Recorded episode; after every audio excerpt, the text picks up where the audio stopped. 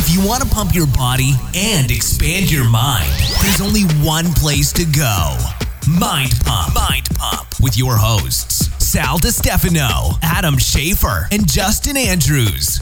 In this episode of Mind Pump, we talk all about the muscle building secrets of powerlifting from one of our favorite powerlifter friends, Dr. Jordan Shallow. Very, very smart dude. By the way, we did a video series on our YouTube channel, Mind Pump TV, where he goes over some really, really interesting techniques and things you should focus on with your training. He also wrote an article for us in our blogs on mindpumpmedia.com. So in this episode, we talk about building strength, the benefits of powerlifting techniques, like what are the things that you could learn or borrow from in powerlifting that can benefit you, even if you don't powerlift. And then, of course, if you're a powerlifting competitor or interested in competing, you definitely don't want to miss this episode. Now, you can find Jordan Shallow, again, one of the smartest dudes in the strength sports, on his own podcast called RX Radio. You can also find him on Instagram at the underscore muscle underscore doc.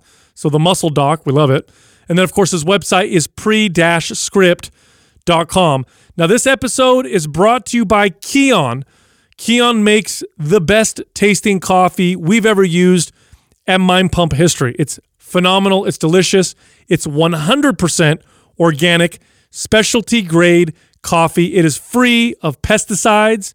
It is not stale or rancid. It's tested for funguses and molds. It's very, very clean. Again, it's delicious. If you want to try Kion and find out why we're repping a coffee, go to getkion.com. That's G E T K I O N.com forward slash mind pump, and you'll get a massive 20% off your entire purchase. Also, this month, MAPS Powerlift, our newest MAPS program, is 50% off. Now, this is a program that'll help you get into your first powerlifting comp- competition. Or if you just want to get your bench press, your squat, and your deadlift to go through the roof, if you want to break records, personal records, follow this program. And again, powerlifting is a great way to work out if you want to build muscle, of course, get strong and speed up your metabolism. Here's how you get the 50% off discount of MAPS Powerlift. Just go to mapspowerlift.com. That's M A P S P O W E R L I F T.com and use the code POWER50. That's P O W E R 50, no space, for the discount. You know, one thing that I've noticed, uh, Jordan, um, and I consider you obviously, uh, obviously, you know uh, your shit, um, but especially in the world of powerlifting, you're one of the smartest uh, competitors out there.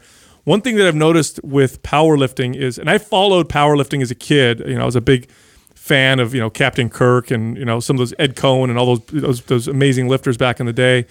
Powerlifting used to be super super niche, and in the fitness space, and, and I want to ask you this: it seems like it's getting more mainstream in the fitness space. It seems like more people are now looking to powerlifting principles, not necessarily to compete and be all hardcore about it, but, but because they're seeing the value in powerlifting principles for developing their body, changing how they look. I've seen more women interested in powerlifting today than I ever did before. Am I wrong, or does this seem like an accurate? Yeah, I mean, there's definitely there's an economy to the style of lifting that resonates with a lot of people's end goals, right? Like, there's a way to oh, wait. I don't I don't need to train in the gym for two hours. Likely, if you're doing that, you won't be doing that for very long if you're utilizing powerlifting movements as, as staples in your programming. So, I, I think it's it's it's definitely like this cumulative effect where social media, obviously, the inception of CrossFit and the popularity of CrossFit, like 2008 and onward, sort of brought these movements to people where okay maybe I like the squat bench deadlift stuff or I like the squat press deadlift stuff but I don't really like the Olympic lifting. So it's sort of like fractionated off and then people started to say well where do I get more of this powerlifting? It's like well there's a bunch of weird guys doing single ply stuff over here. It's like oh okay these bearded men who help themselves get dressed is really kind of scary. But then you started to see like commercial gyms got real wise. And, shout out to commercial gyms for like I, I, mean I do a lot of work with a, a franchise in Canada called Good Life Fitness and you know there's 375 clubs and you can find five six seven squat racks in these gyms. It's like i remember working for this same company 10 years ago and it's like maybe you had one and they were thinking about getting rid of it to deter that guy who showed up with a suitcase and a bunch of chalk. Right? He's like i'm gonna be here for Making like all the seven days." noise, and grunting. Yeah. right? But i, I think just uh, it's it's definitely a complementary skill set. Trainers are now realizing that look if we can start to utilize these movements and there's there's better education out there about how to use them effectively we can start to get results with our clients in in a more economical way and more time sensitive way Arguably one of the most radical shifts that we've seen in the the commercial gym. I think. Bro, you talk about 10 years ago. I mean, I've been working in gyms for, you know, shit, when I was 18. So that's uh, over 20 years. It's over two decades. And I, I, I would manage 40,000 square foot facilities, huge, huge big box gyms. You'd have one squat rack, maybe it was in the corner, dusty. If you deadlifted in the gym, which I would do sometimes, as a trainer, I would deadlift. I'd have people coming up to me, including other trainers, telling me, what are you doing? That's terrible. You're going to hurt your back. What is that? What is that exercise? Like insane, such a dramatic change and difference. And no way women were interested in in anything that had to do with powerlifting. You're talking about the exercises of powerlifting, the de- the bench, the deadlift, and the squat. I'm talking more specifically about the concept of even training low reps and training for strength. It seems like that's just becoming much more of a thing. Are you getting more questions from like everyday fitness people? Or like, hey, I want to tr- get some of the benefits of powerlifting just so I can change how I look. Yeah, across the board, uh, I would say I get it more from the athletic standpoint, where people were afraid from you know I don't load the spine if you're going to be you know if you're going to be a football player, like or don't go overhead or bench press if you're going to be a quarterback. Where now it's like there's so much carryover to being able to build strength, and I think there's a, such an appreciation now of the skill that comes with it, mm. and then that's where we can start to drive lower rep range and really get changes. Is before it's like you know, it, it was always looked at like almost like the fat burning zone on like, you know, when cardio machines started to have that. Yeah, I do. Then there's like this fluid chart that's out there of like one to four reps is strength, and then six to eight or eight to 12 is hypertrophy, and 15 plus is endurance. And like as academics, you can kind of look at that and be like, well, you know, eh, not really. Like I know plenty of people who build muscle off one to four reps, but the thing is, you have to be skillful to elicit that stimulus in those one to four reps. Like if your skill breaks down in some of these movements, eh, you're you're splitting the atom. Like you do it one way, it's like you can light some stuff up and do really well in your training. You do it another way, you can blow some stuff up, and yeah, you can. I've absolutely seen people f themselves up deadlifting and squatting and bench pressing. And i've been a part of that. Like when skill breaks down it goes the wayside. So but as there's a as a hopefully on the whole the iq of the fitness industry is rising with easier access to better information people are starting to respect the skill that comes with these movements. And in doing so they should they start to yield a lot of the benefits that they can provide. I, I think part of the resurgence too, and to your point, Sal, is is the results, right? Like I know, I remember as a trainer, probably one of the first of all, as a trainer, uh, most common client that comes in, uh, middle aged mom, uh, overweight by fifteen to thirty pounds. Probably the most common person that walks. Agreed, 100%. Come through a commercial gym. And the most common hurdle that you have to overcome as a trainer with that client is I don't want to lift heavy weights to make me bulky. And so you would spend the first few months of trying to debunk that or to get them comfortable with that. And once I finally did and get them to, hey, we're going to do some triples, you know, or we're going to do five by five block for a while. And once you got them to do that, the results that they saw, even if they were an experienced lifter or experienced gym goer, would blow their mind because they had been marketed to so long about high reps and low rest periods and pumping type exercises. And this is the way to tone your muscles. And this is what you want to look like if you want to have lean long looking muscles. And then all of a sudden you get this trainer who convinces them that they need to be training in strength type blocks and they see their body morph and change more than it ever has. I think that is what's really starting to sell women and in general the general mm-hmm. population is starting to come around and go like, "Oh shit, maybe this powerlifting thing isn't such a bad idea for me." Yeah, I think it started with uh, I want a bigger butt too. Yeah, big butts. Yeah, as soon as that started becoming popular, and It's definitely a driver. yeah, and you get him to deadlift and squat, and we're like, "Oh, look, this works. I've been doing a million donkey kickbacks and nothing Mm-hmm. happened, and you just had me deadlift for three weeks." Jazzercise cannot produce that. no, it, it totally can't. What do you think about uh, re- relatively recently? Robert Oberst, who's a he's a, he's a strongman competitor, and I'm He doesn't sure- want to talk about. This. no, no, this is- You're doing it to me. All right, bring it on. No, let's do it. Let's and no, no, he's a he's a friend of ours. Love the guy, smart dude. Right. Gets on Rogan, got a lot of heat for saying that deadlifts are bad, and there's been a little bit of a, a, a we've been hearing this a little bit in the fitness space. There's been a bit of a debate as to whether or not deadlifts are something anybody should do, whether they're functional or not, whether they're too dangerous to do or not.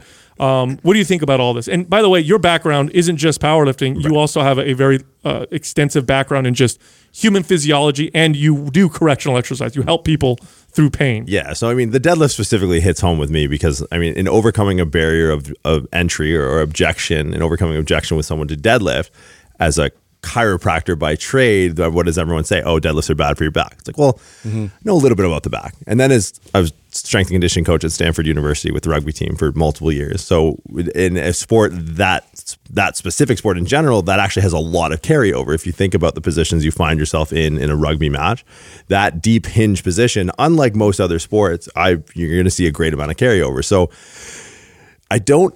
So people were putting words in his mouth. Like I don't think to to give the you know to, to play, play devil's advocate to like the narrative that spun as it sort of landed on my doorstep. Like I don't think he's necessarily any, saying anything bad about the deadlift per se. He's saying that a lot of people might not see a carryover. Like, let's say, like we're looking at life as a sport, and as coaches, we are strength and conditioning coaches for life as a sport.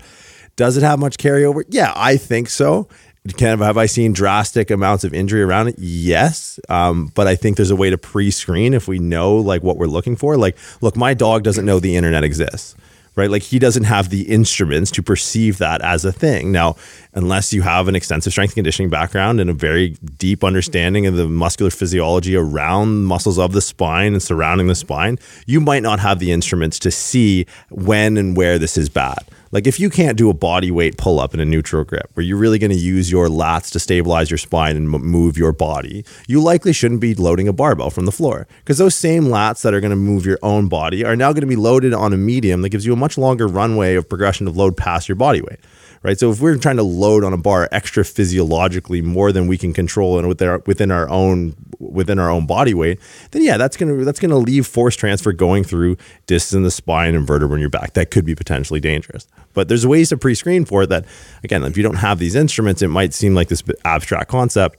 So uh, I just think consider your sources, right? Like if you're if you're getting your training advice from a podcast with you know Robert obviously has like a lot of experience. Um, I, I don't know to what degree Rogan has experience. I feel like every time I come on here, it's just like, so Rogan said this thing, go. it's like, just pull the pin out of the grenade. Um, yeah, I mean, to be a little bit more diplomatic, like, they're not wrong. Like, as a chiropractor, I've seen a lot of injuries that as as a consequence of, of, uh, of deadlifting, but I, I think how many times in the run of a day, I would say deadlifting is more functional than squatting, and I would say all power lifts are more of an expression of function rather than functional So, movement. so ca- if I could summarize, if I could summarize this in, in a very, very short uh, phrase, because he just said it in Latin. right? It's no, that's okay. No, and I, I know I want it. Here's why I want to summarize it because this is how we've explained it in the past. If you can do a lift with good stability, good control, and good strength, in other words, if that lift is appropriate for your body, that is a safe lift. If you do it right, it's a safe lift. Um, Does that summarize it effectively? I like the la- yeah yeah. I mean, there's a lot more to it. Like, and how do we assess stability? How do we assess range of Yes. motion? How do we assess you know Yes. implications of function? But yeah, I, absolutely. I, I also the argument that I made too is that let's say you don't have the prerequisites yet, the pursuit of that, it, in my opinion, Yes. is the most valuable. Paramount. Like if, and that's why I don't like statements like, "Oh, you shouldn't do this," or, or it, trying to get people to avoid movements. figure like out this. why. Like, yeah, if you can't do it, okay, maybe that means at this moment you you shouldn't be loading a bar and doing it right now. But that should be a major red flag in your life that I need to figure out how the fuck to do that. And I'm uh, aside from all my other fitness goals that I think are important, that they're all going to take a, a sidebar, and I'm going to put a lot of energy and effort towards getting to where I could do this movement. Wouldn't you agree? yeah, and I think that's where these lifts. Like, I will go on record and say that squatting isn't functional.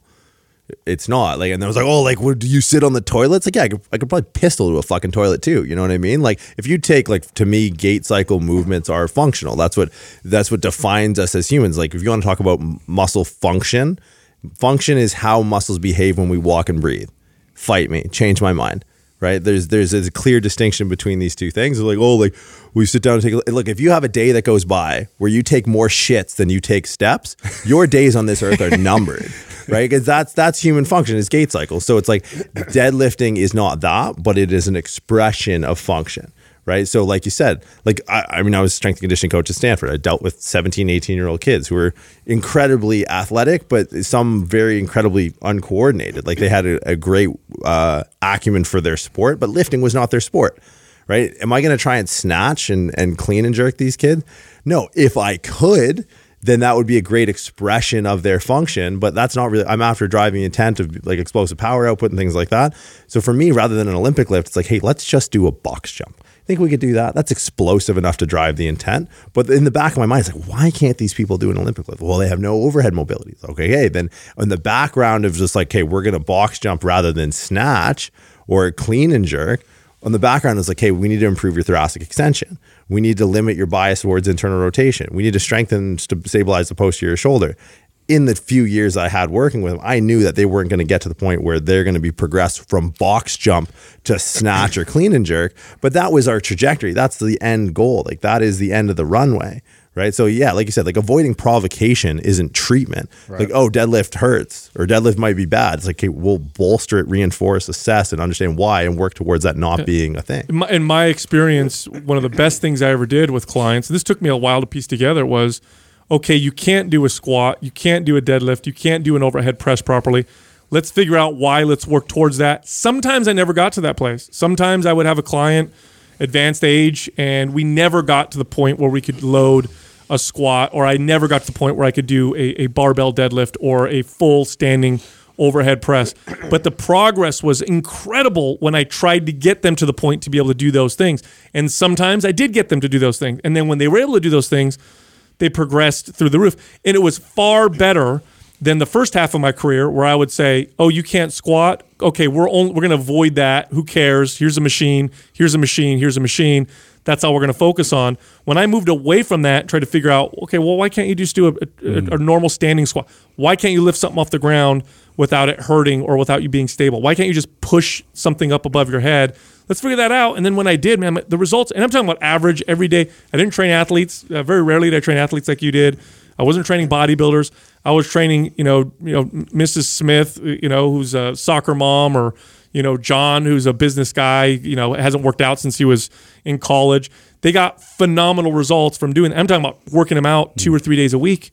Uh, at the most. Yeah, and I also think too, like uh, with a statement like Robert Ober- Oberst made on the show, like it, it's in front of like millions of people. And so this is something where it does resonate to us because, you know, given the risk versus reward, there's always that risk versus reward. And, and, you know, who does it really apply to based off of like, you know, their prerequisites? How, how good is their body stabilizing? Like, you know, there's all these factors to that. But what it does for the most part is deter people from them pursuing totally. something like the deadlift, which I think is, you know, something that we need to sort of like nip at the bud. Here, it's same people who are like, don't deadlift and squat. They're bad for you, but you should should go running. Like what? yeah. R- running is uh, j- extremely complex. Uh, yeah, humans evolved to run, but none of us have done it uh, ever since we were you know kids. We don't run very well, so you're going to go encourage people to go running, which has a, a very very high uh, injury rate.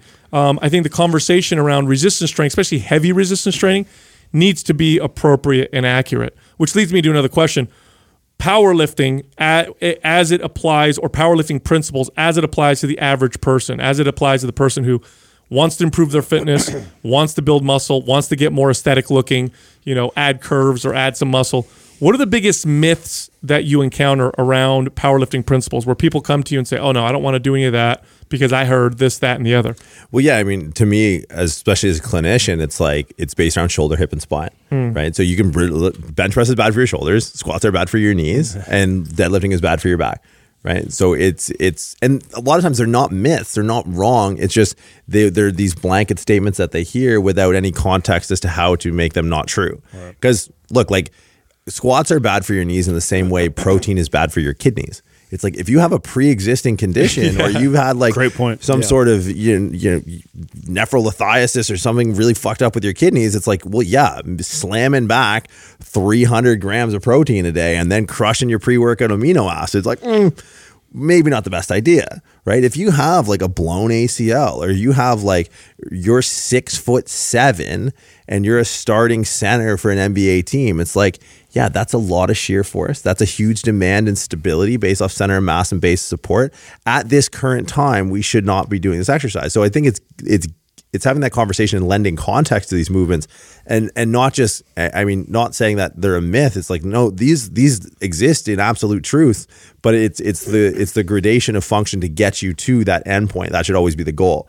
But like, I really like the point you brought up is like managing expectations I think is your best asset as a client or coach or trainer or clinician right? If you can effectively manage but and supersede look under promise over deliver. Always. you don't go Michelin star on the first date. Honey anything off the value menu. Like that's where you start. We're gonna build. We're gonna build. Because there's high yield in these exercises and a lot of clients will go like or a lot of trainers like oh you know i'm gonna take karen from accounting and i'm gonna back squat her. And it's like look we know based off of like motor unit recruitment and like neurological adaptations and just basically skill acquisition in early stages of, of compound movements that they're gonna put on an incredible amount of relative strength right? Mm-hmm. But that's really not strength mm. right? It's efficiency. It's training. It's practicing. So if i'm a if i'm a sh- like a short-sighted trainer it's like oh i could get karen to like double her back squat it's like well yeah because her back squat is the empty bar. And if you get her to just move properly karen's going to have 90 pounds on the bar where she started with 45 like that's easy. But then all of a sudden you're at the end of your runway right? You're done.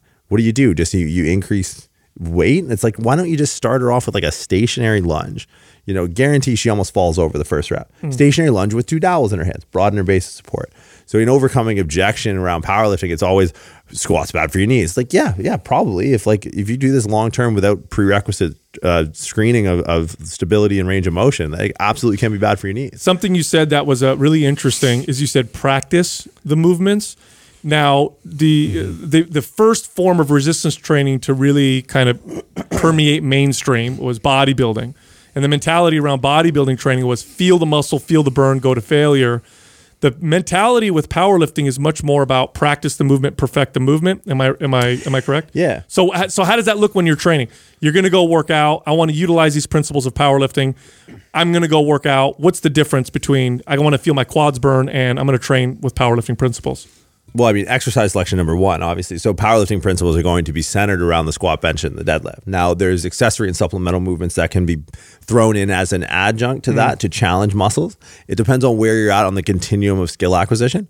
In early stages, high variation in, in barbell movements is counterintuitive to the goal of actually learning the core movement. So stick to primary lift. basics, basically. Yeah, in your early stages, I mean, you want to stay away from failure because in early stages, your failure, like there's this conversation around failure. Should you train to failure? Should you Yeah. train to not? It's like, well, what system is failing? Let's start there. Let's Oh, clearly yeah. define the parameters of failure. That'll help us with our goal setting, figure out what exactly it is we're trying to achieve, right? So, in early stage skill acquisition, failure is technical.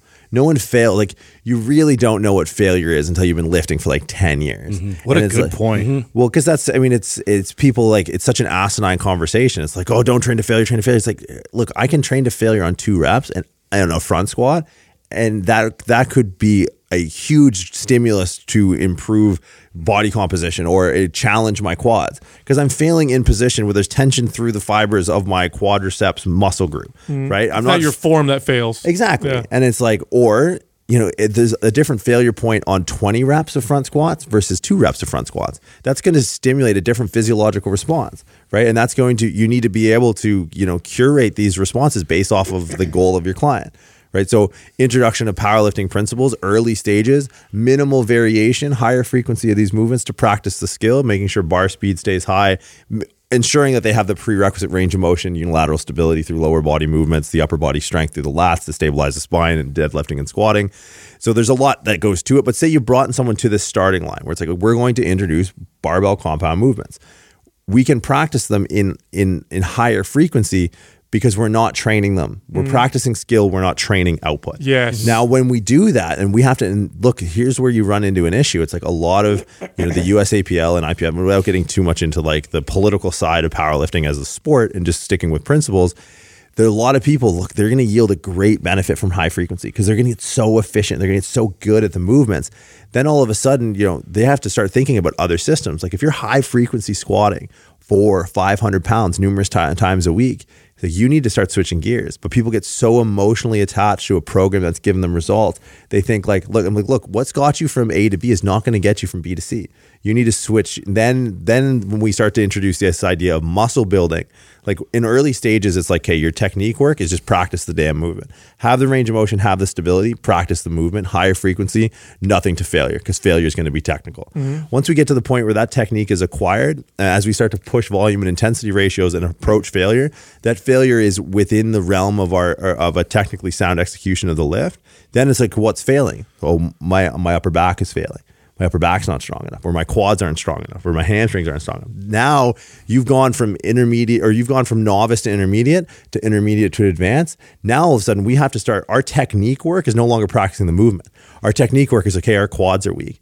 A a front squat then becomes technique work for your low bar squat because your front squat's going to overload your quads. As a consequence, yeah, you're probably going to get end up with bigger quads. A hack squat could be seen as like a supplemental. So here we have primary movement, the back squat, supplemental movement, the front squat, uh, or sorry, accessory movement, the front squat, supplemental movement, the hack squat. Right. And then we're just challenging that. And then when I go back into a, a, a peaking phase and start to challenge my top end strength under low volume, high intensity later on in a program, oh, now my upper back's trying. It's like, okay, I've I've solved for this this quad part of the equation. My technique is more or less standardized and good. It was breaking down because my maybe my hips were shooting back out of the hole because my quads weren't strong enough. I've doubled down on my efforts in training my quads, the muscle in isolation and by varying degrees and with varying implements. Then I go back to retest. I've PR'd my squat, but now it's starting to rear a weakness somewhere else in a different muscle group. Then I switch Start to- over. You you said something just now that um, I don't think I've ever heard anyone say it like that, and I really like that. And let's go a little bit deeper into this. So we get asked a lot about training to failure, and it's something that we we tend to tell the average person to avoid. And I've never thought to explain it the way you just did, which is I think this is how I would say it to somebody now. You probably have no business going to failure if you can't define what's failing. Is that a, fair statement? Absolutely. I mean, if you if you're if you're advanced enough and you've been training long enough and you understand the mechanics of the movement because you've practiced it for so long and you're pushing to the to your absolute failure and you and you can feel or see the breakdown because either you're filming yourself or you're that in tune with your mm-hmm. body and you know where the breakdown is so you can then address it through your programming and go, oh, okay, I have a weak back, that's why I mm. failed, or oh, my quads gave out, that's why. So if you can't do that. You probably have no business training to failure. Can I add one thing to that too? Because there was a, something else you said where you said you're practicing the movement, and then you move to muscle building. I want to stop there because it, it. And I know I know exactly what you're saying, but I want to make sure that this is very clear for the audience. Don't get confused and think that practicing the movement doesn't build muscle. Yeah, won't yield And going to growth. failure builds muscle because practicing the movements, especially when you've you're in the first five years of your training, is what's going to build the most movement. Going to failure when you have no business going to failure, not only is not going to build you more muscle, probably going to hurt yourself, probably going to yield worse results. I think of it like throwing darts. Like if you're at a bar throwing darts, or like you're asleep on the couch halfway through the afternoon and there's darts on ESPN eight or whatever. It's like if you're throwing like. It's, darts is like what 180. You got to get to 180, 160. I have no idea. I don't. Yeah, It's I- Justin's a I- this is champion. usually when I'm asleep on the couch in the middle of the day because I don't have a real job. Serious darts guy. over yes, big darts guys.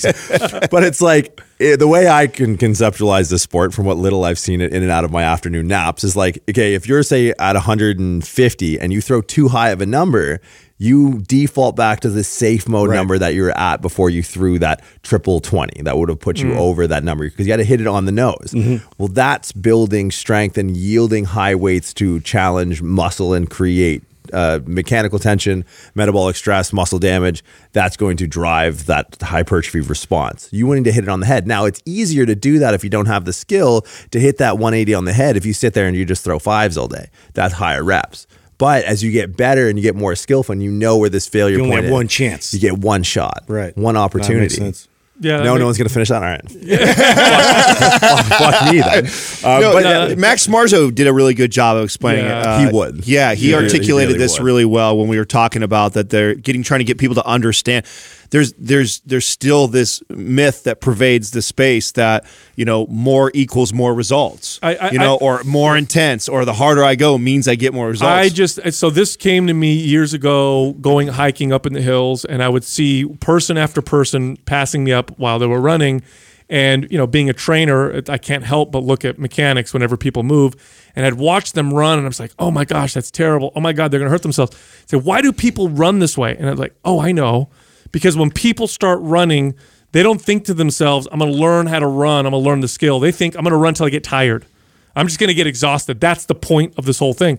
If more people treated resistance training as a skill versus I'm going to go to the gym and beat myself up, we'd have much more fit bodies and far, far, far less injuries. It was the whole mentality of the whole purpose of your workout is to get sore, get tired, and get sweaty, versus the purpose of your workout is to learn the skill and practice the skill of resistance training. If you do that, if all you ever do is that, boy, you're you're way better off. And powerlifting being a strength sport, uh, I think does that very well. The other thing I think powerlifting does very well, and the reason why I think I'm seeing more women, eh, more than ever I've ever in my career, am I seeing more and more women interested, just everyday women interested in in powerlifting or even competing in powerlifting, is this one thing right here.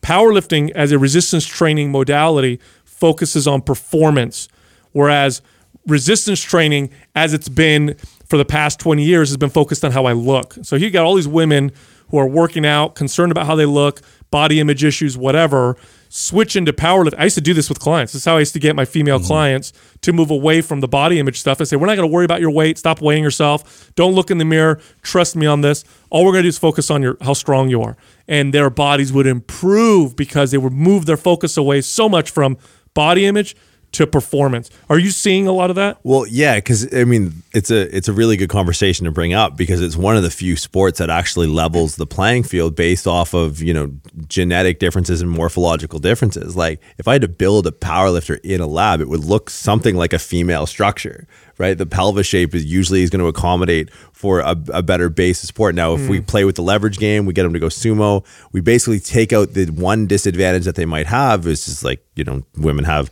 uh, what is it? Women have nine times more estrogen. Men have fifteen percent more testosterone, or fifteen times more testosterone. It's like okay, androgen receptivity higher in the upper body. Females, as a consequence of this, usually have less ability to scale strength in their upper body. Sure. Right. Period. But wide arch in the bench press, short short levers as they're on average shorter. Sumo deadlift takes out a lot of the utilization of the lats. Well, here you have a sport where when we look at this Wilks ratio, which is a rough coefficient of strength to body weight, the top five strongest people in this sport based off of Wilks are all female. Yeah. So like here, all of a sudden, it's like you know the hundred meter dash. Uh, there, I don't want to say it, but it likely will always be the fastest person in the world will be a fastest man in the world. Sure. But right now, the top five strongest powerlifters in the world, if you went on openpowerlifting.org and you search by Wilk, top five are going to be females. Wow. Right. So that that is a very uh, empowering and enticing thing where look, we're really evening the playing field here. And there is a, an enormous amount. There is I've in meets even since I've started my powerlifting career in the past five years, the amount of female lifters and male lifters is uh, is almost a one to one. When we go to like uh, you guys had Stefi on the show, she's a mm-hmm. close friend of mine. Like when we go to meets, like that's the draw card. Like I've you know I've been I've been lucky enough in my career to be you know I've seen the biggest I was was there when the Vlad Alhazov squatted 11 17 I, I've seen Julius Maddox break world records. There's nothing like watching Steph lift. And here you have you know a room full of guys who look fucking just like me a bunch of bearded dudes sitting around like in awe of this chick squatting like 500 pounds who she's 120 pounds. So it's like there's so it's very enticing to anyone. If anyone saw someone of their kind being praised like that, it would absolutely draw. and it's it. and, and even more than that again coming from the general population in my experience women benefit more generally speaking from from the powerlifting principles than men do because look when i train a male client typically this is the, the conversation as we're working out. No no no that's too much weight. No no no your form is bad. We got to go a little lighter. All the time right? The dude's like oh i could do more weight. No you can't. Actually your form is- With women, it's always like, hey, you can lift more weight. I don't know if I want to. I don't know if I can. I don't know, whatever. Or I don't care how much I'm lifting. I just want to look a particular way. And then they have the body image issue stuff. You put them in the powerlifting principles, get their mind off of how I look. Do I look okay? What's going on? Okay, I'm lifting heavy. Oh my God, I'm so empowered. What? My metabolism's faster? Wait a minute, I'm getting leaner because I'm building more muscle. The benefits for women are tremendous. So it doesn't it doesn't surprise me at all that you're you're seeing a one to one ratio and that the women are, are, are more of a draw. Well, and now all of a sudden, even hormonally and and and and and neuroendocrine, like there's there is a benefit if you look at the differences between men and women in training adaptations. Like not only yeah, we have like the discrepancy of estrogen to testosterone, but who said that's a who said that's a bad thing, mm. right? Like estrogen's going to help you metabolize carbs and fats. Estrogen is going to be something that allows you to recover from. Women can statistically uh, utilize higher intensity at higher volume in training than men right? So we wait, here's a here's a sport that's going to allow us to practice a skill. You can practice a skill at a heavier relative percentage of your strength and recover for it from it better than a man. You're going to get better at that skill that, than a, than a, than a man would. What an interesting recover. fact that I've never heard. Yeah, well, I I mean, uh, this is why they outlive men. They, they, it's true. I mean, we're more inflammatory. Our bodies just react a little bit differently. Men evolve to be expendable. Um, if, the, if you have a society uh, where you know half of the women died, that society would fail to thrive because a woman can only produce an offspring once every nine months, whereas a man can, you know, uh, impregnate an innumerable amount of women in a short period of time. So theoretically, you could eliminate ninety percent of the men, and that society would survive. So we were literally, we literally evolved to do crazy shit, kill ourselves, go to war, and evolution ta- rolls the dice with us, and we're either going to be crazy or brilliant. And most of us are not. You know, less of us are in the middle. Women are just more resilient. They're just generally speaking more resilient. So when it comes to resistance training, they respond very well to high frequency, heavy. Now, of course, get they got to be healthy, they got to be fit. This isn't true for everybody, but generally speaking, when they're healthy and they do everything right, again, in my experience, when I have women train with powerlifting principles for strength, the psychological benefit and the physical benefit, the metabolism boosting, the way that their bodies shape, like I've seen women shape and sculpt their bodies in more favorable ways, according to them, than when they train with more bodybuilding principles or more of the traditional workout principle. I think powerlifting, it's funny because, and again, we're starting to see the, the, the, the tide turn a little bit.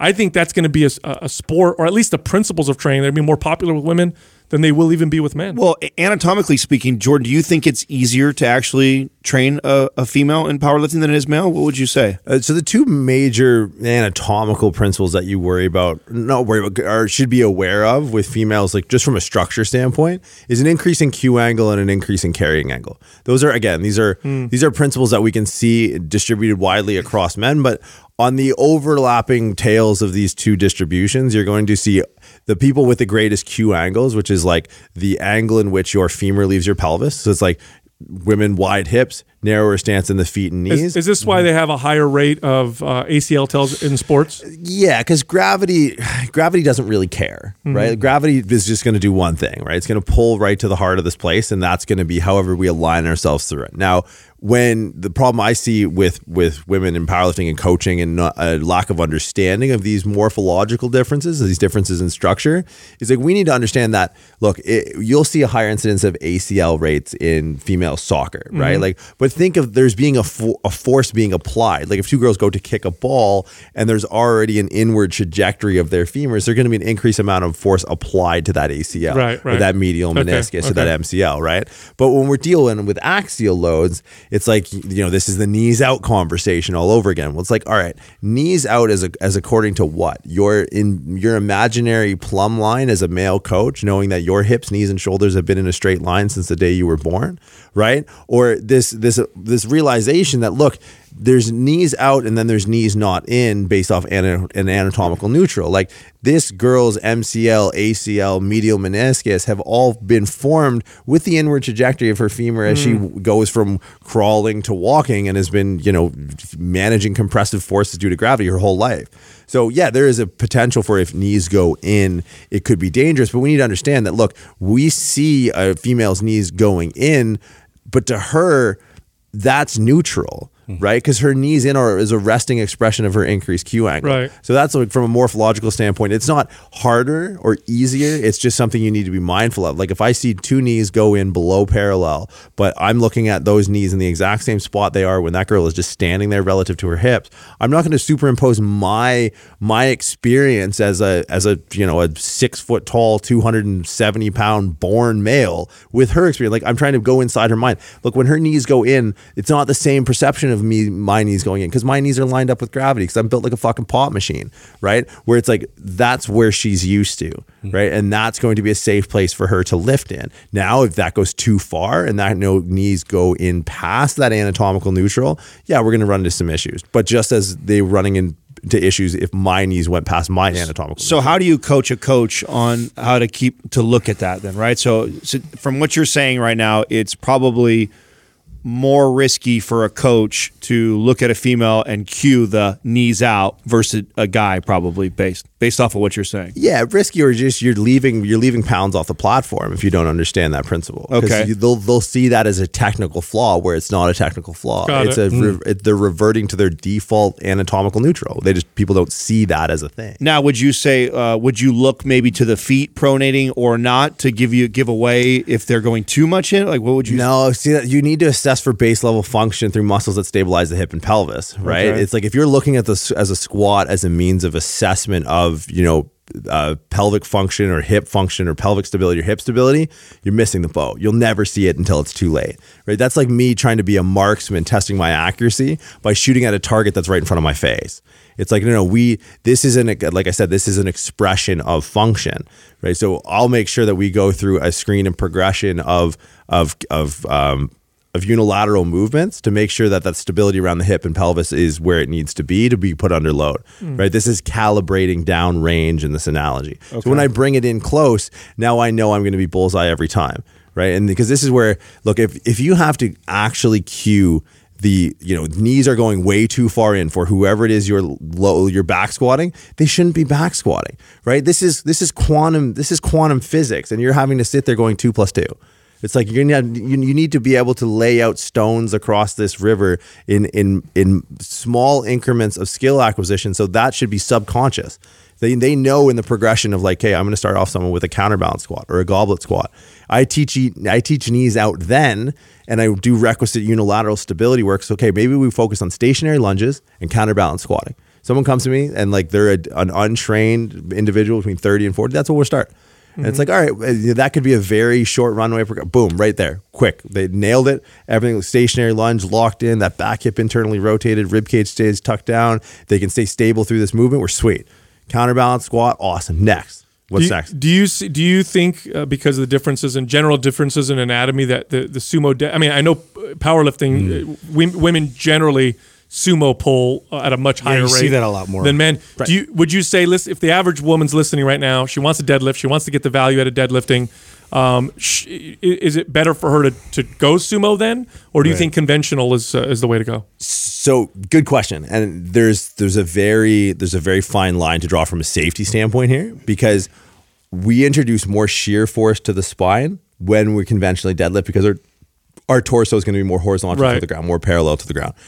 A sumo deadlift is going to allow for more upright torso. In doing so, as we get bring our torso more upright, when we grab the bar in a sumo stance, we don't have as much flexion in the shoulder, mm-hmm. which is great because that's going to take our lats out of it.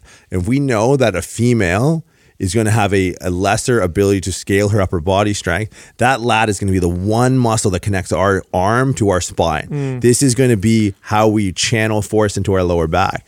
Just as like if I have a male client who can't do a pull up, he's not doing a deadlift. Because we need those lats to be strong enough to buffer the, at least the force of our body first and foremost before we start loading extra physiologically on a bar.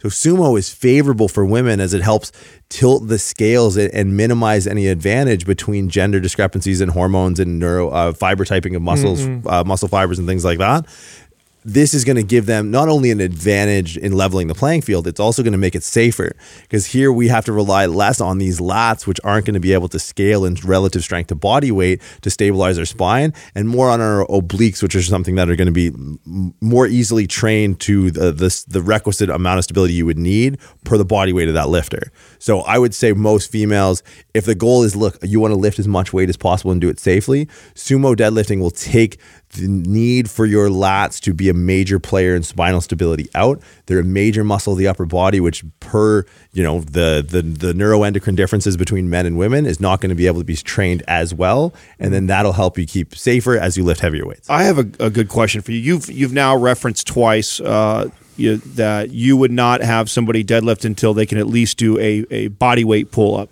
uh, as a prerequisite.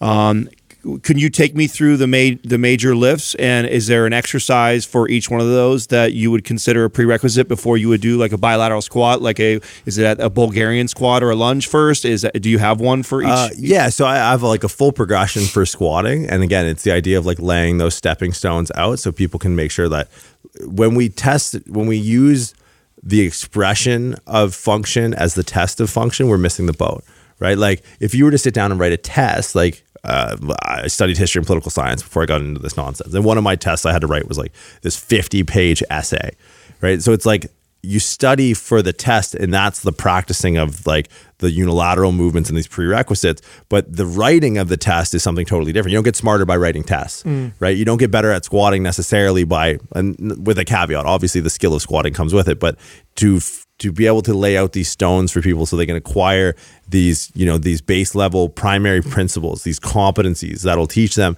what it feels like and what muscles to use to make sure that knee stays out. So for me it's it's just easy. Squatting progressions are um, counterbalance goblet front high then low. And then preceded by each one of those is stationary lunge walking lunge uh, sprinter pose single leg rdl and hip airplane. Wow in that order. Yeah, because it's plane specific. Like if I need to low bar squat, right, and I do need to low bar squat, I need to make sure my hips are abducted and externally rotated. I have a broad base in my low bar squat. That's what helps me be so strong in it, right? I'm not going to low bar squat with my feet close together. That's dumb. That's a longer range of motion. That doesn't bode well for mm-hmm. anyone.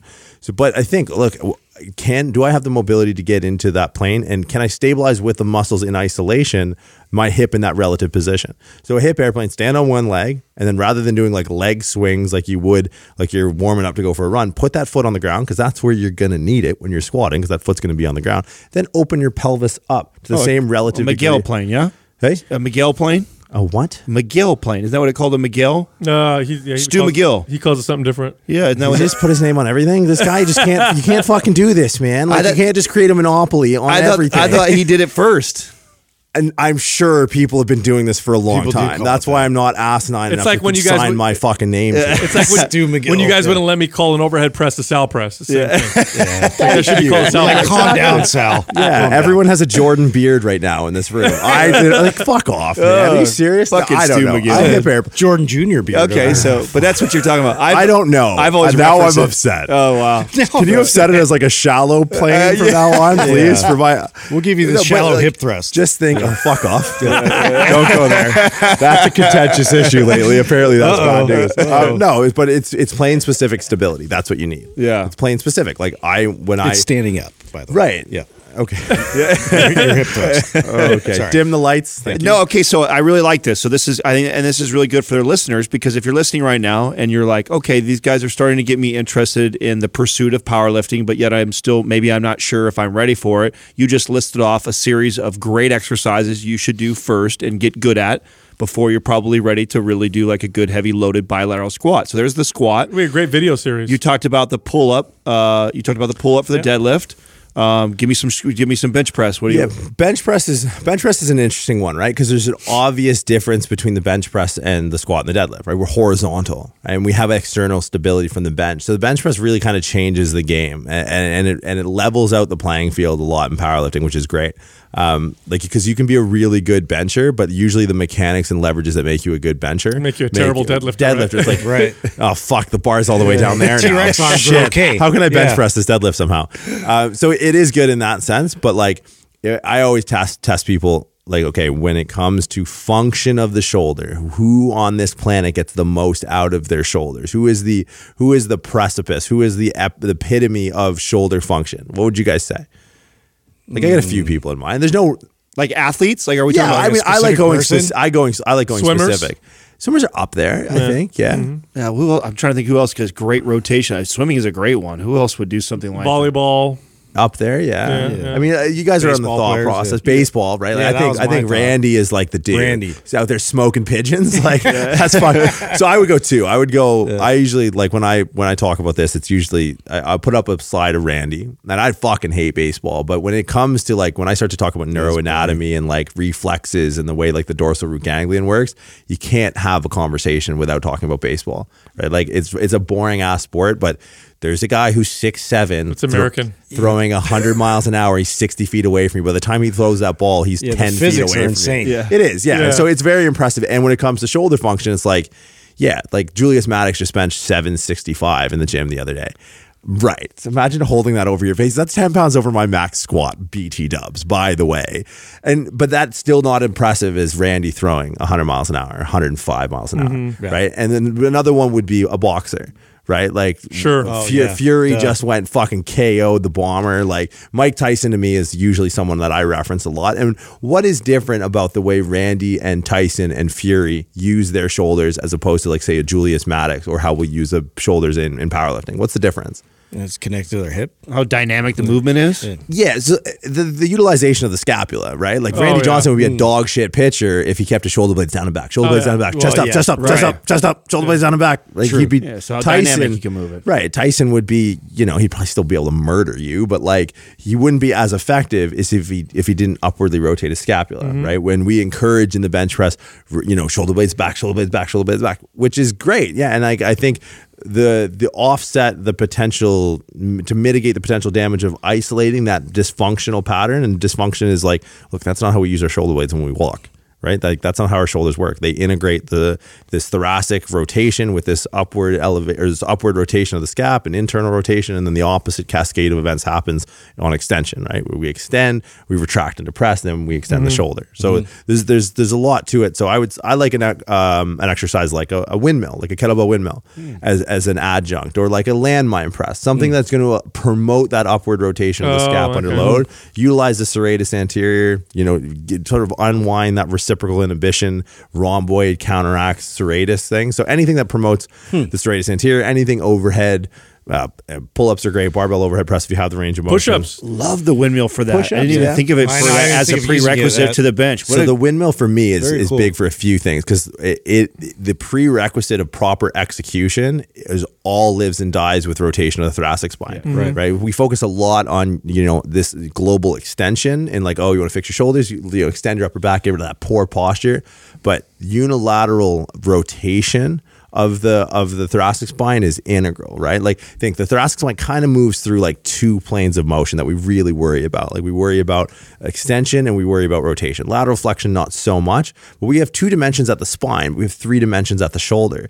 The serratus anterior is this this gateway, this portal, this transference of force from two dimensions to three dimensions at the shoulder. So making sure that we can get adequate extension and rotation is a is a mobility prerequisite to training the stability of the serratus. It's a very economical exercise because it gives you a lot of information. If someone can do this properly, they have the prerequisite extension and rotation to do so. If not, and we see over rotation of the humerus, look, you're funneling forces into your rotator cuff, into this glenohumeral mm-hmm. joint because we're not moving properly at the thoracic spine.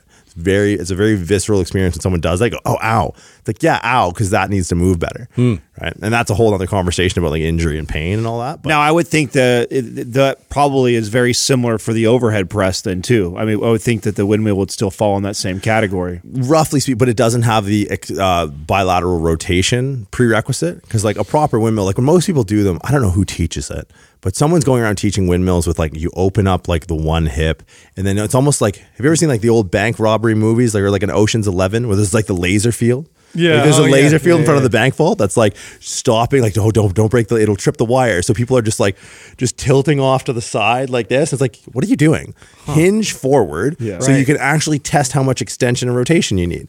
The people are just like sliding the hand down the seam of the pants and just like laterally moving away like that. but Just it's like leaning over the side. Yeah, go look. This connect index finger to index finger, extend and rotate through the thoracic spine, and that that middle Getting finger down your- there is due to the rotation of it. Right. And that's what I love about like some of the stability drills. And a lot of people like people don't really understand stability as a separate adaptation. They just say, oh, strengthen your serratus. Like, no. Uh, that's that would be like me trying to get a bigger squat by running a marathon. Two totally different adaptations. The ability to exert force versus resist force is the difference between strength and stability.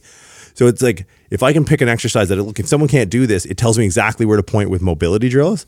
Oh yeah, easy. Or uh, if Uh, on the contrary, to streamline my approach, if someone can do this, I don't need to waste my time stretching and rotating and foam rolling. Like Yeah. it is, it is a moot point that will not help us improve the base level function of the serratus. Then I'm not going to waste time on it. Hmm. So it's like I love it. I love the windmill for the bench press because it tells me, look, can we get out of this pattern that we're in? Can we hmm. can we integrate function of the shoulder as the bench press per definition is quote unquote dysfunctional as we flex the humerus on a retracted scap, which is dysfunctional. It's it's so funny because the windmill is such an old timey strength exercise that nobody did for a long time, and now you're seeing more people do. What about a bent press? That was a huge lift way back in the day with strongmen, where they would test themselves by you know like Eugene Sandow doing a bent press with 300 pounds. Where do you ever incorporate anything like that? Uh, as I deal mostly online, no. But if it's part of a sport and I'm dealing with a strongman, it's like, look, if you have strong enough lats, your low back is going to be just fine. Like people, again, it's the base level. Mm. People don't realize how much of a stabilizer the lats are, do they? People on the whole don't realize Mm. the difference between muscle function and muscle action, right? They only see the bodybuilding nomenclature of origin to insertion, and they don't see the global utilization of muscles as a dual purpose to stabilize and strengthen, right? And that's like a muscle functions like What a lo- mouthful, but what a great point. I know. Yeah. Let's rewind that This one. is for a the second. only way. this- there's one. Don't worry, we always put an episode out after your episode I where we dare break you everything try and down again. that. Jordan differently. Shallow. There's, It's there's a mouthful. There's one gear. I, I, I've been called that. Before. No, I'm not going to say. No, it. but that- what a great, what a great it's a statement, though. point, we, we always think about you know the, the the flexing of the muscle, the building of the muscle, thinking of that way. What, what about the other functions of that, and how important that role is in just overall function of your body and how it moves and how it protects itself? Like, Yeah, and then you can like I've done this. So I mean, shameless plug. The my book's coming out later this year, and the, a lot of that is indexing. Like, look, I think when you Wikipedia something, it should say origin, insertion, innervation, arterial blood supply, and function. Right, because right now it's just as it moves from origin to insertion, how does the joint that surrounds or these muscles cross? How do they act? Where it's like, no, no, but how do these muscles act when we walk and breathe? Like I could jam my hmm. thumb into your scalenes and like all of a sudden he'd be like, oh, get, get fucking thumb out of there. Mm-hmm. But it's not like if we think origin insertion of this muscle that sort of like starts in our C spine and attaches onto our upper ribs, it's like, well, if I moved origin to insertion, I'd be kind of like dropping my head off to the side. It will inherently be sore on most people, at least on like one side. But it's like they're not spastic. They're not. Sal's not walking around all day doing this twitchy thing. He's not moving it from origin to insertion. I He's do sometimes, but he's not training. He's not overtraining or overutilizing the action. Maybe he's you know he's stressed out because he's not in Hawaii anymore, and now he's like breathing into his Damn, upper, I gotta his- work. breathing into his yeah work. Come on, fellas. Adam- Adam's stressing be- about like let's- crazy. Let's be serious here. I this know. is work, Uh, but it's like trust the me. function of those scalenes is to elevate the upper ribs during breath cycle, right? So it's like. Every muscle, the bicep has like an incredible function that, you know, the bicep sort of pledged a frat. and was like, oh, it's all show, no go. It's like, really? First thing I got hit by a Chevy Suburban five years ago. Shout out Santa Clara drivers. While I was on my bicycle, no love. I was on my fucking you- 10 speed. did you break the truck? We, we hate bicyclists here, dude. You know that. but the bicep He curl, gets sued from it. yeah, she was crying. I threw my bike at the car with a torn labrum. It probably wasn't the best idea. you hit the wrong guy. But the first thing I did once I got my range of motion back was start doing bicep curls because I understand the biceps function. It's not just to you know fill sleeves and like you know pick up chicks and polos. It's like no, there's a there's a huge function and every muscle has one. It's just not many people think to look and to index or even more importantly to train it. Okay, so what? So uh, give me your. So the windmill use would not be for overhead press. Tell me what uh, overhead press prereq is then. Um, I would break down into range of motion. Can we move there passively? Like, do- can we get the extension of the thoracic spine, the retraction and depression? Like, it would. I would focus more almost on the strength of the lower trap first, right? Can we actively get into this range, strengthen the lower? Because a big prerequisite in training stability is having the range of motion to get into unstable positions, mm. right? This is all this whole mm. ethos that we build around of mobility, stability, strength. It's like, yeah, it's a cool tagline and a hashtag, and you could trademark and it looks cool on our website. But it's literally that's the order of operations. It's like you need to be able to, and a lot of times, like you have to do this contemporaneously. You do it all at once. Like it's not like we're just going to stretch someone for three weeks and then stabilize them for three weeks and then strengthen them. It's like, no, how do you integrate all this into a, a coherent and congruent program? Okay, so let's let's pretend that this person can do uh, a, like a wall slide, right? Yeah. Comfortably, you know, Sure. full extension, everything, uh, and keep their ribs from flaring. We look pretty decent. Uh, would you go- do you go straight into overhead pressing, or is there? I mean, No, I mean, a, a pressing progression for me that I use quite frequently is start them off with like a dumbbell floor press. Then they're totally stabilized. Can they deal with this little bit of instability in the medium of, of the bar? On the back end, I'm working on like the four functional subcomponents of the shoulder. Do they need thoracic extension? Do they need to train in early stages retraction and depression of the scap? Or are they late stage? Do they need to train uh, overhead stability of the serratus utilizing a windmill? Are they inhibited or facilitated rather in internal rotation? Do they need to stretch their lats? Do they need to stretch their pecs? Do they need to stretch their delts? And then do they have strength or stability of the posterior shoulder? So the shoulder really breaks breaks down into those four subcomponents. But from a pressing progression, yeah, if I have someone who's relatively detrained and I'm trying to like work on these things on the front end and integrate this approach into an actual exercise, hmm. which I think a lot of people like, go go do yoga. It's like what? That's like have you ever had the old Christmas lights? Where it's like one bulb goes out and the whole fucking strand goes. Yeah. And mm-hmm. your dad's like, look, Canadian Tire, Canadian Those Tire. are sh- old. Shout out Canada. The Canadian Tire's around the corner, Dad. Take my fucking take my allowance and go buy a new strand. He goes, nope. We got a box of spare bulbs over here. You're gonna sit there and do the whole thing. It's like, yeah, Merry fucking Christmas to me. but it's like doing a yoga class would be like sitting there changing all those bulbs and not plugging it in. It's like I want to make some some changes in perception of my thoracic spine mobility, my retraction depression of my scap, like my bias towards internal rotation. Then I want to load the damn thing. I want to plug the damn thing in to see if the changes I'm making are working. Run a current through it. So I'll do that stuff on the front end, like dumbbell floor press. Then put them on a bench, a little bit more unstable. Then just go take this adjustable bench, and that's the greatest training tool you have. Mm. So before I go standing overhead with a bar, I'll go flat on the floor. Minimal range of motion, unstable medium, work on the back end mobility, stability stuff. Next week, oh, boop, up on a bench. The client goes, Ooh, I'm on a bench now. Like, oh, what's mm. going on here? What's this new shiny red ball I have? they see novelty, I see specificity. Then I go 15 degree incline, greater range of motion, same weight. Great. They're getting better at the skill. They've adapted one or two weeks there. They show an improvement in their ability to stabilize or an improvement in range of motion on the front end. I just keep putting that thing all the way up to the 90. Then we stand with it. Then I put a barbell in their hand. Oh, excellent. Right? The medium is the message. Another another big thing around powerlifting, a big myth, uh, I would say, uh, revolves around diet. Now, now, granted, I think early days powerlifting, um, you know, you got a lot of big overweight looking people, so people thought, oh, powerlifting diet, there is no diet. It's just eat whatever you can or whatever. But I don't. I know that's not true nowadays, and I know that eating for performance has a lot of potential value for the average person versus just eating for aesthetics, just eating to get lean. What does that look like now? What does it look like to eat for performance when you're looking for strength, when you're trying to build strength? Yeah, I mean, it allows you to really focus in on when and where you're getting your nutrition from. Like, uh, you know, powerlifters back in the day would just you know smash McDonald's and go lift because powerlifting started with single ply. Like, got a Westside barbell, single multi ply. Like, look, you talk to anyone and who. Uh, like I have a friend named Seth, Al- Seth Albertsworth out of Florida. Uh, he's a he's a he's a chiropractor soon to graduate, and he's probably one of the strongest like single ply lifters in the U.S. right now. Um, but he has to fit his gear. Like he has this suit that's a certain size that's not going to change, right? So the the myth of powerlifting and dieting really started from like, look, you're not going to fit in your squat suit. You're not going to fit in your bench shirt unless you're 315 pounds, mm. right? So it was really an, a matter of like economy and calories. Like here you have a guy who's like, the sport's not going to pay you any money, right? Like back in the day, it's like, yeah, like Louie Simmons and Dave Tate had to eat, you know, Mc, blend up McDonald's apple pies because like their Titan Inzer whatever suit they had to fit into, they needed to fit into that. So I think a lot of that stereotype came with the inception of powerlifting from its early days in, in hmm. multiply and single ply.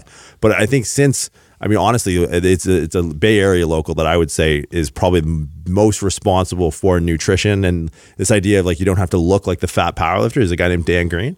So Dan was like one of my first patients. I practiced out of his gym for four years before I hit the road. Um, he was the first one to like look like a superhero, like an action figure. Because and then when we bring it to general population, it's like, look, if we can eat to perform, like let's say I give a client an extra 200 calories, but that 200 calories is going to give them the energy. They're not going to feel sluggish. They're not going to feel tired. Um, are they going to burn that 200 calories at the gym? Nah, maybe not. Are they going to set a framework for long term being able to like continually make progress on this lift that, that they'll create a net deficit down the road? Absolutely. Right. So I think it went just like you just talked about structuring the psychology around your female clients. Like if mm-hmm. you can frame it in that way, it's like, look, like here's going to be our pre workout meal and it's not just going to be a carrot stick. Right. Like because we need to actually show up and we need to perform. There's an objective pursuit here in that objective pursuit, a lot of times you you eclipse any subjective goals that may have existed on the front end. Mm. Now, is eating quote unquote healthy? Is that becoming more of a thing in powerlifting? Where like, okay, I want to eat things that are unprocessed. I want to eat more whole natural foods, steaks, ground beefs, rice, vegetables, those types of things, or is it does it is it really just about macros? Uh, I think no, because it can't be. Honestly, I know guys that try and do flexible dieting. Like to me, if I if I have like Pop Tarts before I go train, I'm gonna have to. I'll be asleep. Right, like it's like the old Poliquin thing. Like if, you, if you're insulin sensitive, go eat some pancakes. If you're asleep in 45 minutes, Yeah. don't eat carbs for breakfast. Like do the whole meat and nuts thing. Like I can't be asleep. So going into a training session, I personally feel better with carbs or with protein and fats than my carbs are kind of later in the day. Hmm. Right. So if I'm to go off macros, like I don't think a, a top end powerlifter can really do well off macros because there's so much more to it. Like food is food is a drug. Like it's it's it's going to have an effect on your endocrine system. It's going to have an effect on your hormones. It's going to have an effect on like your your neurotransmitter levels and all. You want to talk like that's going to matter way more. I can crush a pop tart and then like you know, shotgun a energy drink and catch the sickest bicep pump of all time because I don't need to get up. Like I don't really need to get up for it. But like, dude, when there's 350 kilos on your back, it's like you, you're, it has your undivided attention. You're in the fucking room. Like it doesn't matter. Like someone could be going through like with a gun and you're like, yep, well, look, either way, if I don't pay attention to this, I'm probably going to die anyways. So I should probably focus on this. Like it, it, it benefits you to be very uh, receptive and be in a Mindful. a- mindful. But what's going to drive that mindfulness is a, is a, is a neuroendocrine environment and an environment with like your neurotransmitters that allows for that, right? Like, So, you can't be uh, foggy or sluggish. Are there any vegan powerlifters? Probably not good. I don't, I don't know. Like the whole Sure, there's vegan- that guy in Big Game Changers. Oh, I know. He No, was he's strong. strong, man. Yeah, but and That's no one. Look, you guys have been around. Who the fuck was Mutton Chops? I've never seen that guy before in my life. I go to expos all over the world. I know some of the strongest people by first Right. names, and they got some guy from Istanbul, like working out of his mom's farm. It's like, who the fuck is this guy? I thought I was being trolled. I was waiting for Ashton Kutcher to walk out of the woodshed. I was like, who the fuck is this clown? You know, an, an, another myth about powerlifting Yes. too is that um, you know because you're you're mainly focused on the, the the the four main core lifts is that you can't build an incredibly uh, good looking physique, and I think that's something that. Uh, is, is slowly getting debunked. I mean, and and that because maybe the diet thing, maybe more and more starting to dial the diet. And if you're dialing the diet and you are a good fucking powerlifter, you've probably got a pretty good looking physique too. Yeah, I mean, I I think you, you become the shape of your sport, right? And I, the best powerlifters right now are the guys and girls that look the best because they know that look they've acquired the skill in order to improve their their weak points. They need to look now back at kind of what probably got them into lifting in the first place. They need to look back at okay, how do I really train a muscle's action? Because look. A muscle gets a greater cross sectional area. That muscle by default has a greater ability to express force, mm-hmm. right? Now we need to integrate that into skill progression. But if you already have that, then it's like, look, take an off season and go through a lot of variations. Train a damn bicep curl. And a lot of guys are realizing this and girls are realizing this. So, you know, they're being able to put together, you know, a, a structured meet prep that looks really well. And also they're powerlifters year round now. Like now all of a sudden with sponsorship money and with exposure and personal brands that are built off of their ability to actually perform, they're starting to look at it year round, like a, as a competition schedule. We kind of got like our, you know, our, our, uh, our triple, our, tr- our triple, whatever the fucking thing in horse racing is. Like we have Triple crown. There triple, go. Triple crown. Did you come out with that? Wow. God, you're so cultured. Um, so you kind of have He like just your, likes to gamble. you have your More of a degenerate.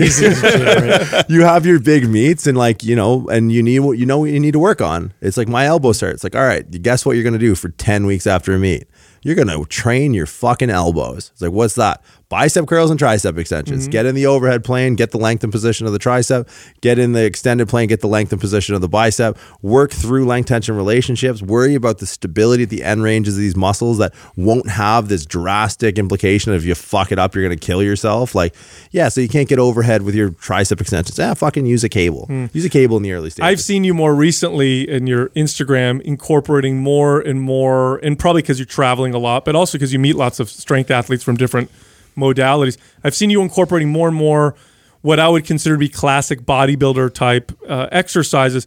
What's your favorite, like non powerlifting, just pure bodybuilding movement? Oh, uh, hack squat's got to be up there. Yeah. Because like, there's a, I mean, there's a skill to everything. There's a skill to a bicep curl, and the guys with the biggest arms will tell you that, right? Like, and there has to be a certain economy in my workout schedule now, and with exercise selection, and more importantly, and most importantly, execution. Because like, man, I, it's not weird for me to be on a 30 hour flight Right. right? So it's like, look, I get four days a week. I can maybe train because that's fu- that's what I can actually recover from because I'm sitting in a fucking tin can going 600 kilometers an hour.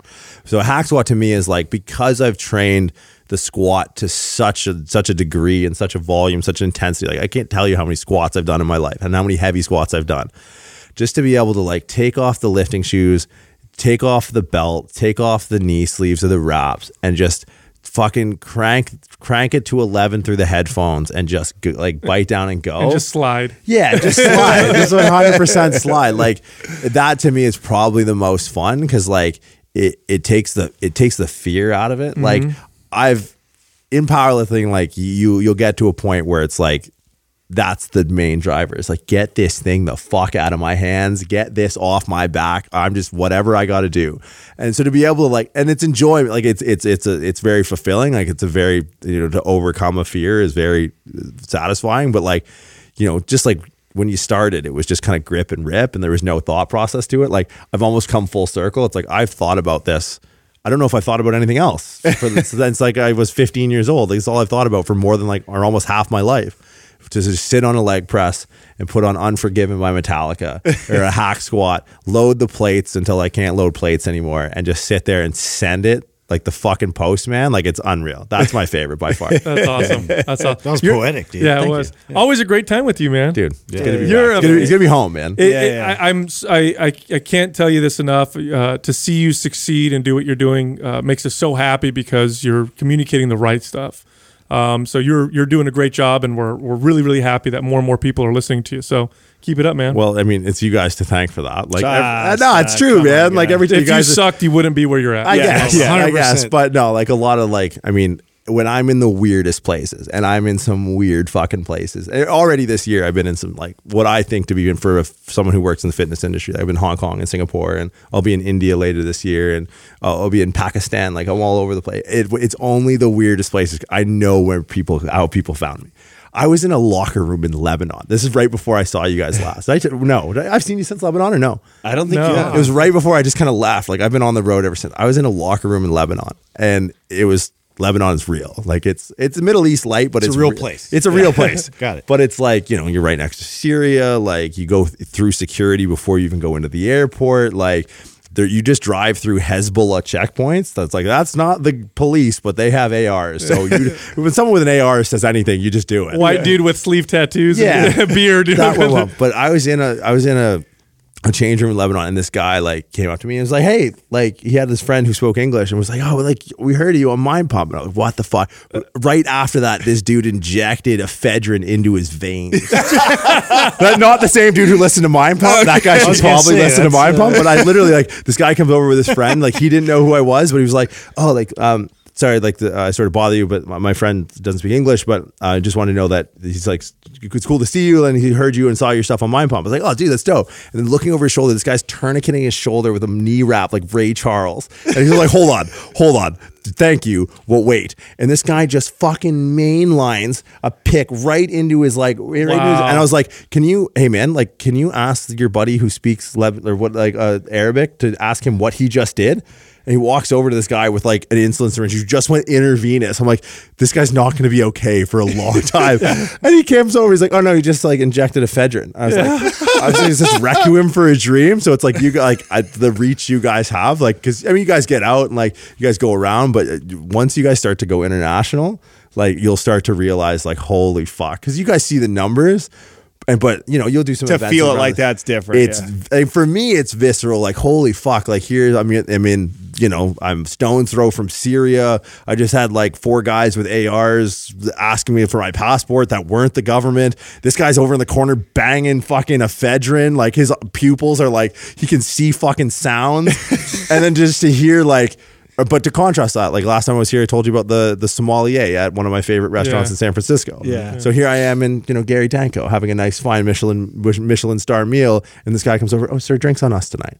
So it's like what a contrast. Like, and so you guys, I hope you guys could go out and really appreciate the reach you guys have because it's fucking insane. Awesome. That's So rad. Yeah. big Uh, shout Well, out. thanks again for coming on Of again, course. brother. Yeah, yeah. Always, Always. appreciate Yep, it. yep. Thank you for listening to Mind Pump. If your goal is to build and shape your body, dramatically improve your health and energy, and maximize your overall performance, check out our discounted RGB Super Bundle at mindpumpmedia.com. The RGB Super Bundle includes MAPS Anabolic, MAPS Performance, and MAPS Aesthetic. Nine months of phased expert exercise programming designed by Sal, Adam, and Justin to systematically transform the way your body looks, feels, and performs. With detailed workout blueprints and over 200 videos, the RGB Super Bundle is like having Sal, Adam, and Justin as your own personal trainers, but at a fraction of the price. The RGB Super Bundle has a full 30 day money back guarantee, and you can get it now plus other valuable free resources at mindpumpmedia.com. If you enjoy this show, please share the love by leaving us a five star rating and review on iTunes and by introducing Mind Pump to your friends and family. We thank you for your support, and until next time, this is Mind Pump.